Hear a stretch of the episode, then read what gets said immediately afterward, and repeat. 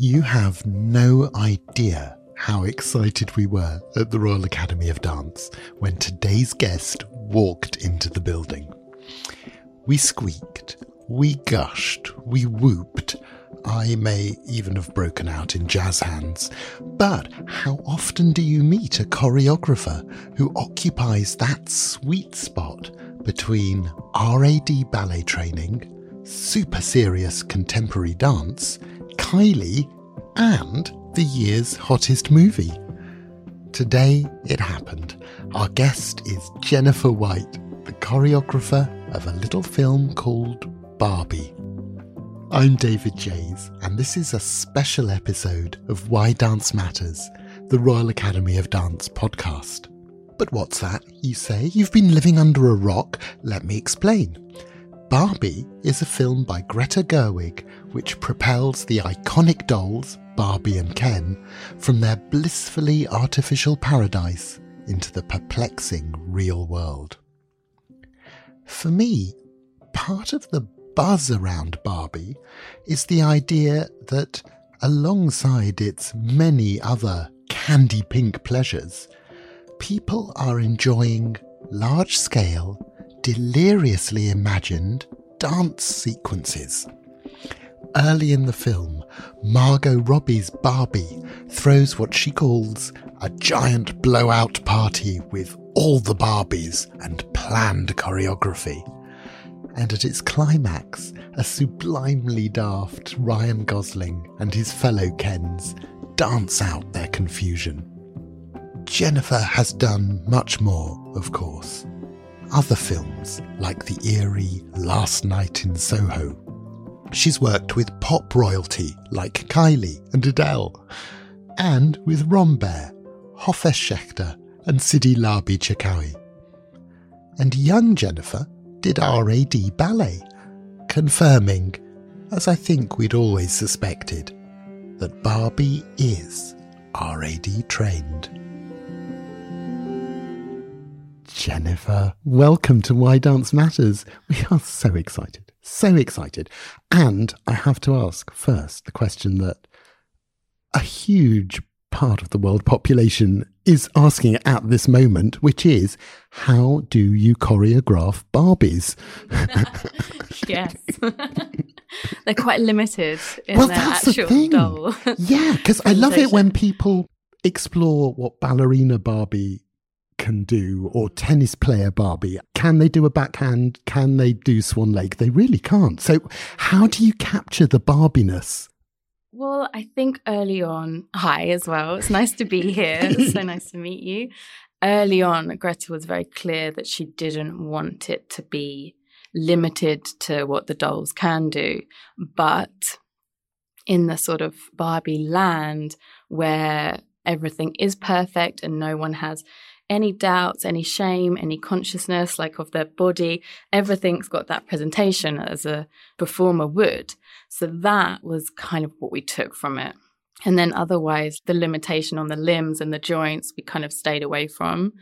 And I think Greta in her mind was thinking it would be cool for a while, but for a whole film, people get tired of it. And there will be a one point where someone falls out of Barbie movement track. It will look obvious. So it kind of kept that performance directorial body language. Yeah. yeah. But at the same time, you do throw in some quite nice things like the relatively stiff swingy arm swingy arms, yeah. that uh, you could imagine yeah, a plastic doll it's true. Doing. And actually, that kind of fell in sort of by accident to suit Barbie because Greta was saying, oh, the move for the dance has to feel like when you're like a child and you're just sort of feeling so free and boundless and nobody's judging you, or you think no one's judging you, you're not aware of that. So then all those sort of swingy motions were much more liberating and expressive to the max, like as big as you can go and swing those arms as wide as you could go.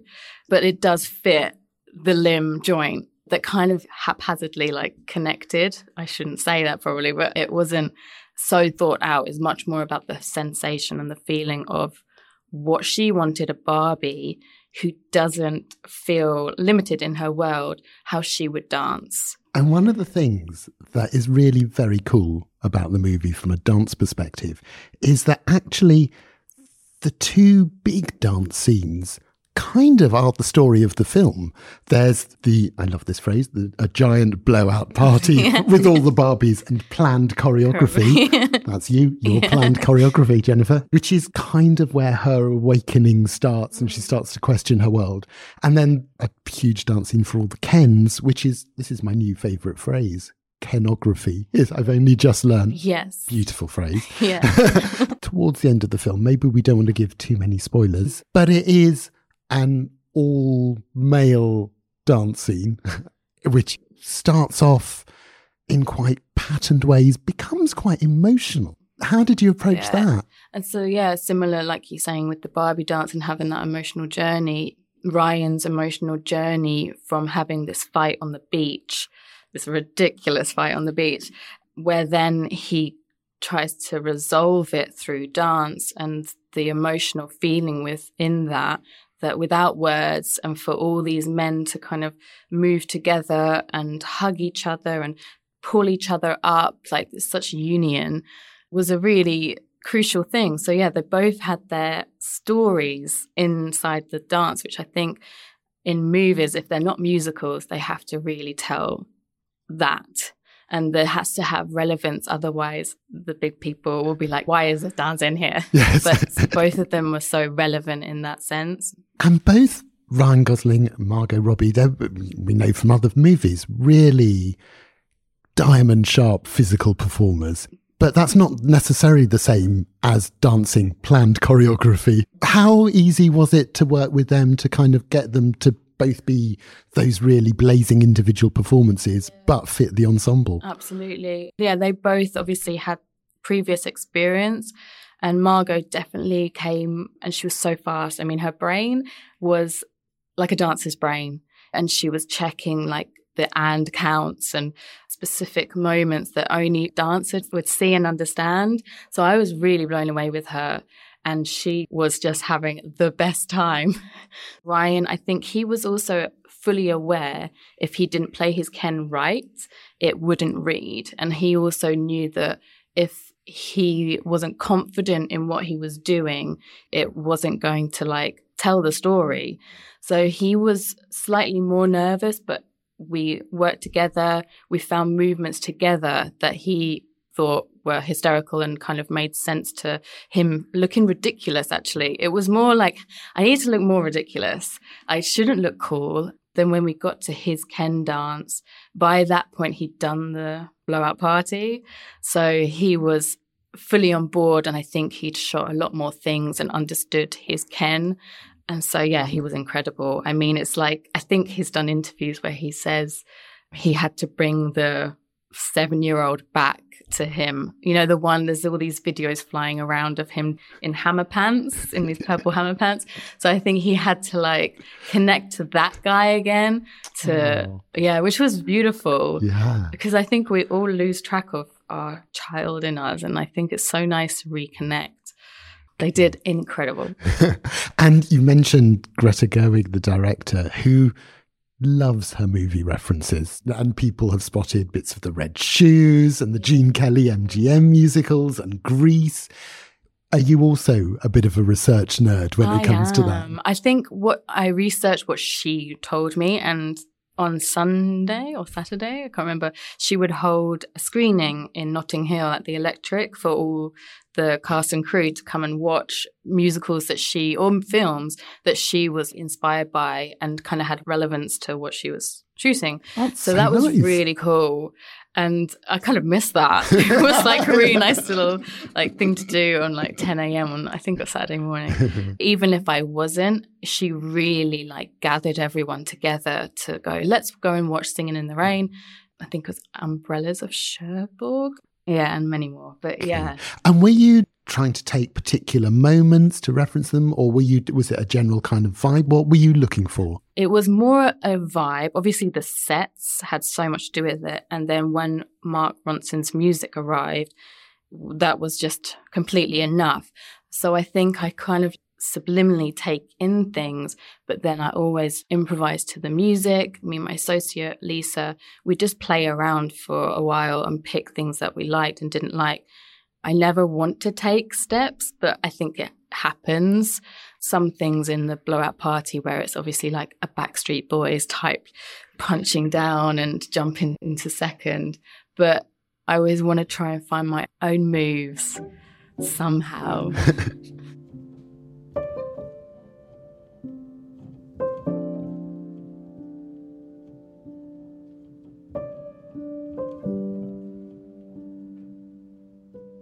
And were you, Jennifer, were you a Barbie girl? Were there Barbies plural? There was Sindy. Sindy. I don't know why. I had a Sindy and a Barbie, but Sindy was definitely like cuter. I don't know, her hair was more shiny. I think Barbie's hair, I don't know what Barbie I got, but she had like this like massive like blonde hair that I could never comb and I could never like put hairbands in and it was but yeah, she I had more that. of a helmet. Yeah. but I had them and I had a hand me down white Ferrari which I absolutely loved. Get you. And I didn't know it was a hand me down till maybe a month ago when my mum was like, Oh, yeah, I was lucky I found that in the, uh, the car boot sale or something. and I thought I'd hit gold when I was younger. I was like, Wow, my mum loves me. but yeah, I actually was a bit obsessed. I didn't have a Ken, I had a thing for cars. Right. So yeah, that was. Oh, so Barbie and her Ferrari. Ferrari was like, wow, this she's so cool. and what was young Jennifer like? When did dance enter the mix? Probably just like my mum putting music on and the kitchen, honestly, the kitchen holds like a real sacred dance space. I love dancing in the kitchen. I still do it. And even on Barbie, like I would prep in my kitchen and then bring it to the studio wow. and have recorded it in my kitchen. So me and my mum dancing in the kitchen was a real point. And then she took me to a school called Collective Dance and Drama, which was in Rickmansworth where we lived. And it was five minute walk. It was super easy. We kind of look back and go how convenient it all was. And I had, yeah, incredible teachers there that some are still there, I think. We had a show every year and just got fully into it, had quick changes, side of stage. It was all so fun. And yeah, it was never like scary or never serious serious. It was all social and just the fun of it all. So yeah i think that's where it all began. And you did rad ballet? Yes. We're delighted to say as you are in the rad's building. london building. And you're talking about the fun which is really lovely. But at the same time as we know, dance training, you've got to be serious about it. You've got to be dedicated. You've got to practice and practice and practice and not mess about. Was it easy to keep the joy of it? Yeah, I remember a point I was feeling well, I think probably when I got into Rambert and it got to like the end of the second year, I was working so hard and I knew this was exactly where I should be and wanted to do all of this. But until that point, when I heard people like auditioning and sending off emails and resumes, and I was like, oh, wow, yeah, this is it. Like, this is now the fight. What do I really want to do? How am I going to navigate myself? The physical doing classes and training was so natural and it never felt competitive.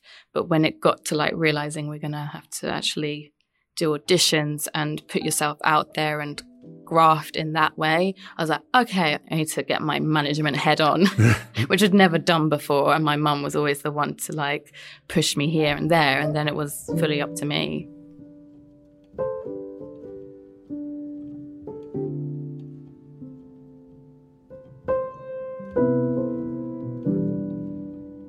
And I really love your career, Jennifer, because there's contemporary dance, there's pop, there's casually the hottest movie of the summer. All these things, you could have gone in lots of different, different directions. directions. Yeah. And what's amazing is that you have gone in all those directions all at once. But when you started, was there a plan? What did you expect from your dance career? I honestly, I thought I would go to Rambert and mm. after Rambert school, I thought I would be in Rambert for 10 years and that would probably serious modern, modern, choreography. Yeah, but that was because I love Christopher Bruce. I loved his work, the storytelling of his work. Because it was central to Rambert. it time, really was. It? And that's sort of what I grew up with. And so things did change and choreography changed. And I actually did struggle to work out what I wanted to do. And I enjoyed working in contemporary dance a lot. I just knew there's a part of my personality that wanted to be a bit more frivolous and a bit more silly and just for fun, which is probably the child in me. And so I'm so grateful I managed to find avenues to tick those boxes. And even I did some burlesque, which was honestly one of my favorite jobs. how yeah, was that? It was so good. It was called a Hurly Burly show in West End, and it was just such fun. So I feel like par like singing in a musical. I done a fair array of jobs. and from the outside, they all look really different. I love on um, your website, the little bio says, oh, yeah, she's worked with Hofesh Shechter and Kylie. Like they're, you know, it's a natural progression. yeah, like they're neighbors. yeah, exactly. Who doesn't yeah. just go from one to the other? But I mean, do all of those different styles feed each other, or is it a completely different skill set when you move from one world to another? I actually think it's completely different. And I think I realized like how versatile I am, not just in dance, but in dynamics of each different job because they require such different things. And the speed of working like in pop or music videos and the speed of that's so different to having time to make a whole piece and invest in that piece, rehearse it over and over again. It's just completely different. So, yeah, I think those different skills that I picked up along the way and kept going back to kept it all fresh because I could transfer and be a bit chameleon like in a way and kind of fit into different situations. And I guess with every new project, you must just have such a bank of material you not always the obvious stuff that you can draw on. Yeah, that's true. And so yeah, some of the stuff that I think through Hofesh and Larbi and even Russell were helpful when I went to do movement for actors that require some animalistic styles. So I could water down what I've learned and transfer it over. So that was useful. And I think a lot of people, when I started movement coaching, were like, well, what have you done? How are you movement coaching? I was like, I don't know, but I know enough information to be useful. And how to communicate that information to someone who doesn't necessarily come from a dance background. Yeah, because, yeah, you need to really break it down. I never wanted people to think they couldn't do anything, especially if it's like a small gestural movement or something like a physicalization of their character, it's like you can do it. We just need to find a way in and work out where your comfort zone is. And you mentioned there some of the really interesting choreographers you've worked with, Hofesh Shechter and Russell Maliphant. Sidi Larbi Cherkaoui, who has been a really significant collaborator for you. Yeah. Amazing Belgian Moroccan choreographer so who not unlike the way your career has panned out, super serious European dance works, but at the same time works on big movies. Anna Karenina, I know you both worked on. What have you learned from working with him? So much. I'm so thankful to him. He actually is the catalyst, I think, for a lot of the things that have happened in the last 10 years. He's got this serene, calm energy that just seems to like pass through his skin into other people and into the room and everyone. I just, I think he's got such a beautiful soul and he understands humanity and feelings and he's just a wonderful man. I'm probably not even sure what exactly what I've learned from him, but I can without a doubt say a lot. Well, what's really lovely about that is the way in which, when I ask that question, you don't come back with a load of technical stuff. You talk about how you work with other people. You talk about how you form a working relationship with yeah, someone. Because I think that is overall the most important thing to start with. And if you've got all that in the background, that how are you're going to choreograph it, how are you're going to move, all of that stuff, but how you're going to present it to people and get them on board with you. I think he's just managed to do it in such a way that keeps his nervous system calm, which I think when you're in it, you realize how important that is because it's not worth it if you're stressed. Yeah.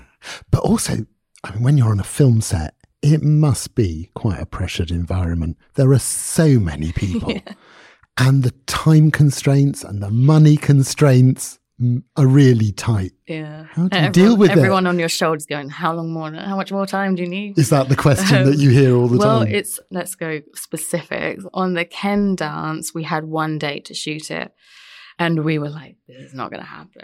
Like, this is just impossible we did it, but we went into overtime. Naturally, there is this time constraint in it. And I think if you schedule yourself and all the rehearsals and being on set and have enough time on set so that you're already prepped before you shoot, then it's never really a problem. It's just you have to go in knowing you've got this much rehearsal time, this is your set time, and this is how much shoot. And you just squeeze it all in and it, yeah.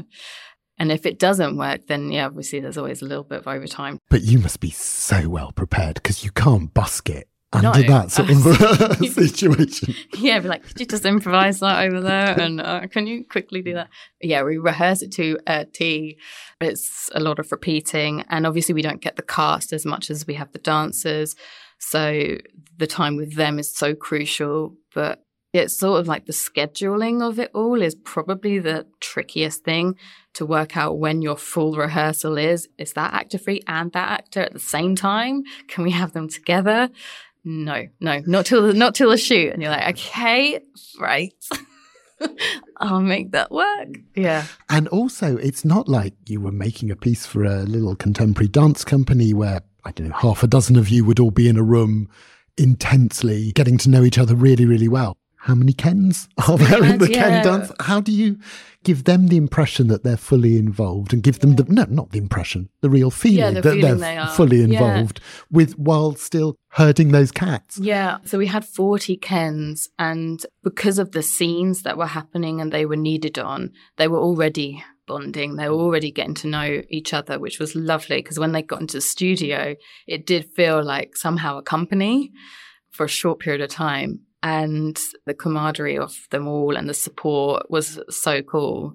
But I think if they just turned up, not done any of the scene moments together, we probably wouldn't have had much time to bond together because the rehearsals were so limited. So, yeah, but dancers are so cool. They just get to know each other like, you know, five minutes in, they're like, hey, yeah, let's get a coffee and doing some videos on the side. Like, yeah.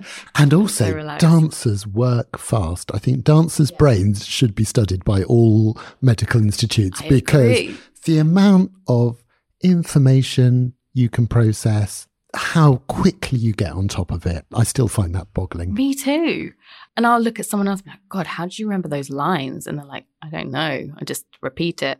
And then they say that to me. I think, oh, yeah. Sort of like forget that that is a skill because yeah. it's so built in. But yeah, I would, I agree. That would be incredible. And if like a piece of music that you danced to like 10 years ago, if it played, could you still remember it? That would yes. be so cool. Yeah. So like, but do you, you must get the muscle memory thing kicking in. Yeah, I less and less when I create because I have like a team with me. I can kind of like, okay, this is what I want. And then it's gone. I don't have to work my brain in the same way. But I am deciding I think I should probably keep ticking over. Otherwise, just we'll lose all of that skill and brain power.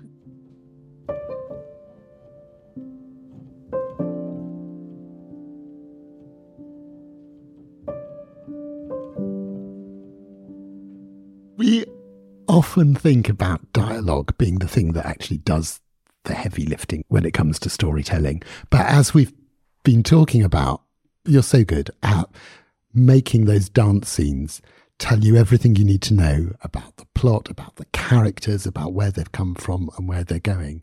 And I'd just like to talk for a minute about a film you made a couple of years ago, Last Night in Soho. Oh, yes. Edgar Wright's film. Yeah. Set now and in the 60s, the heroine gets weirdly enmeshed in a story that took place then. And there are, again, two dance scenes that really nail the progression of the story. Anya Taylor Joy and Matt Smith. Matt Smith Thomas um, McKenzie. Yeah. Yes. Oh, yes. Yeah. Because switch. They Oh, they switch in and out. It's very, very freaky. First of all, it's quite a joyful scene on the dance floor in the 60s. It's a bit pulp fiction, it's a bit fossy. And then there's another one where Anya Taylor Joy is going through a number of really of the moment modish moves the mashed potato, the alligator, but it's joyless. Yes, exactly. there- it's a horrible, hor- inside. dead exactly Yeah. that again, working on those kind of things, you're not just working on moves, are No. you? I do think because my progression came from movement coaching with actors and the communication I had with them of their character, it was a big shock in a way. I was like, oh, yeah, I can't just teach them a random move. Like, they're not going to resonate with that and they can't believe it. And it's not going to read on film. All the specifics, as in why they would say that sentence, it has to be so clear. So I think through that, with mainly Elizabeth Olsen, she taught me that process. And obviously, with Edgar Wright, with all these amazing directors, that they really keep the storyline as the main point, and I just have to keep coming back to that. I do think when they are a good actor, they'll question you and they will make you find the relevant motions that suit the character and the story at the time. And it keeps you on track because I'm coming from a physical background, but it's definitely sitting in my imagination much more clear that these two are entwined. I feel like that's been a big learning thing for me because I've never done any acting, only as a dancer, which is kind of just naturally happening. So, yeah, there was a lot to hone in on and keep reminding myself. And you've worked with such an extraordinary array of performers. Natalia Osipova, Oh, yeah. Little Buck, Yes. Oh, Kylie, Oh God, yeah. Adele, I. Margot and Ryan, as we've said. Is there anything that a great performer has in common, whatever their discipline? Ooh. I was going to say like some sort of confidence, but it's not even that.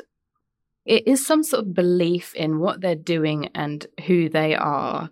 And I think, again, it come, it's, I'm not saying something technical, but I think it's like their personality of sort of knowing that they should be doing this or whatever they're doing and having total confidence in that. I think it's self belief, some sort of self belief, because all of them are so incredible at what they do. I'd say that.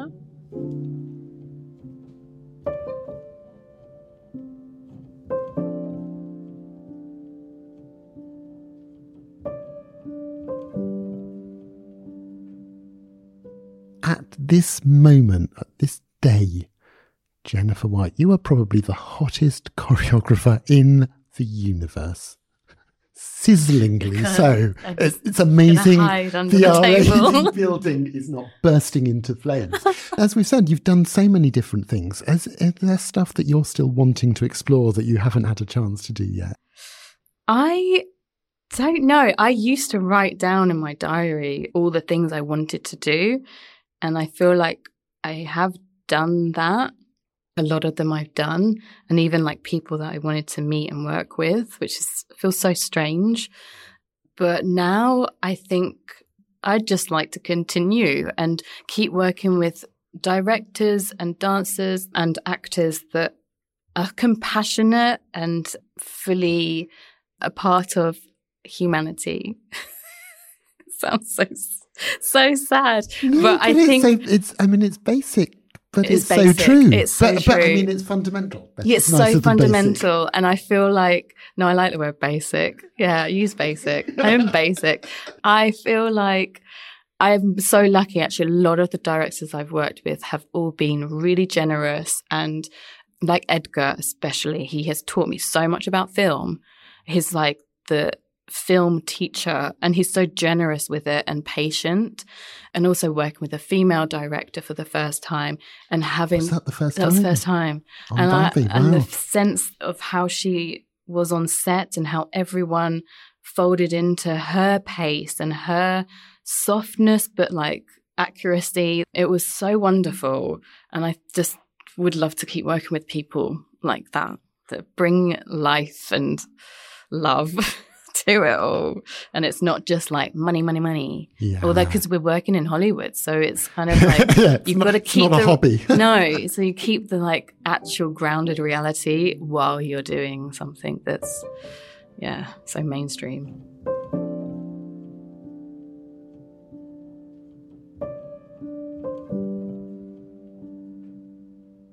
Jennifer, it has just been the loveliest thing to talk to you. But before we let you go, there is one last question. Go ahead. Why does dance matter to you? Oh, lovely. It feels like dance and movement are so crucial to humans letting go of trauma and letting go of emotions that even just that, I think it's a must. And having that with music is just so joyful, and sharing it with other people is so liberating. I actually hate people saying they can't dance.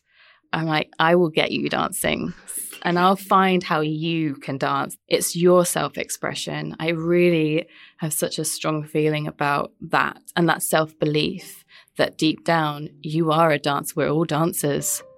That's what I would say. Gorgeous. Thank you so much. It's been such a treat. It's been so nice to meet you. Thank you.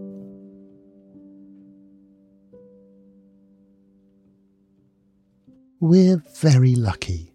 All our guests on Why Dance Matters have been not just standout talents in their work, but also pretty decent human beings. But Jennifer was especially so. Warm, enthusiastic, and understandably bemused by being at the centre of this summer's cheeriest pop culture moment. So, our sixth season comes to a close at the movies. Have you seen Barbie? Did you like it? Please let us know. The RAD socials and links to Jennifer's work are in our show notes. And do subscribe and like the podcast so that you don't miss the start of our next season. Our guest today was Jennifer White. Why Dance Matters is made with the RAD team of Neve Carey Furness, Keisha Dodd, and Katie Hagan. Our artwork is by Bex Glendinning, and our producer is the very decent human being that is Sarah Miles. I'm David Jays. Take care and see you next season.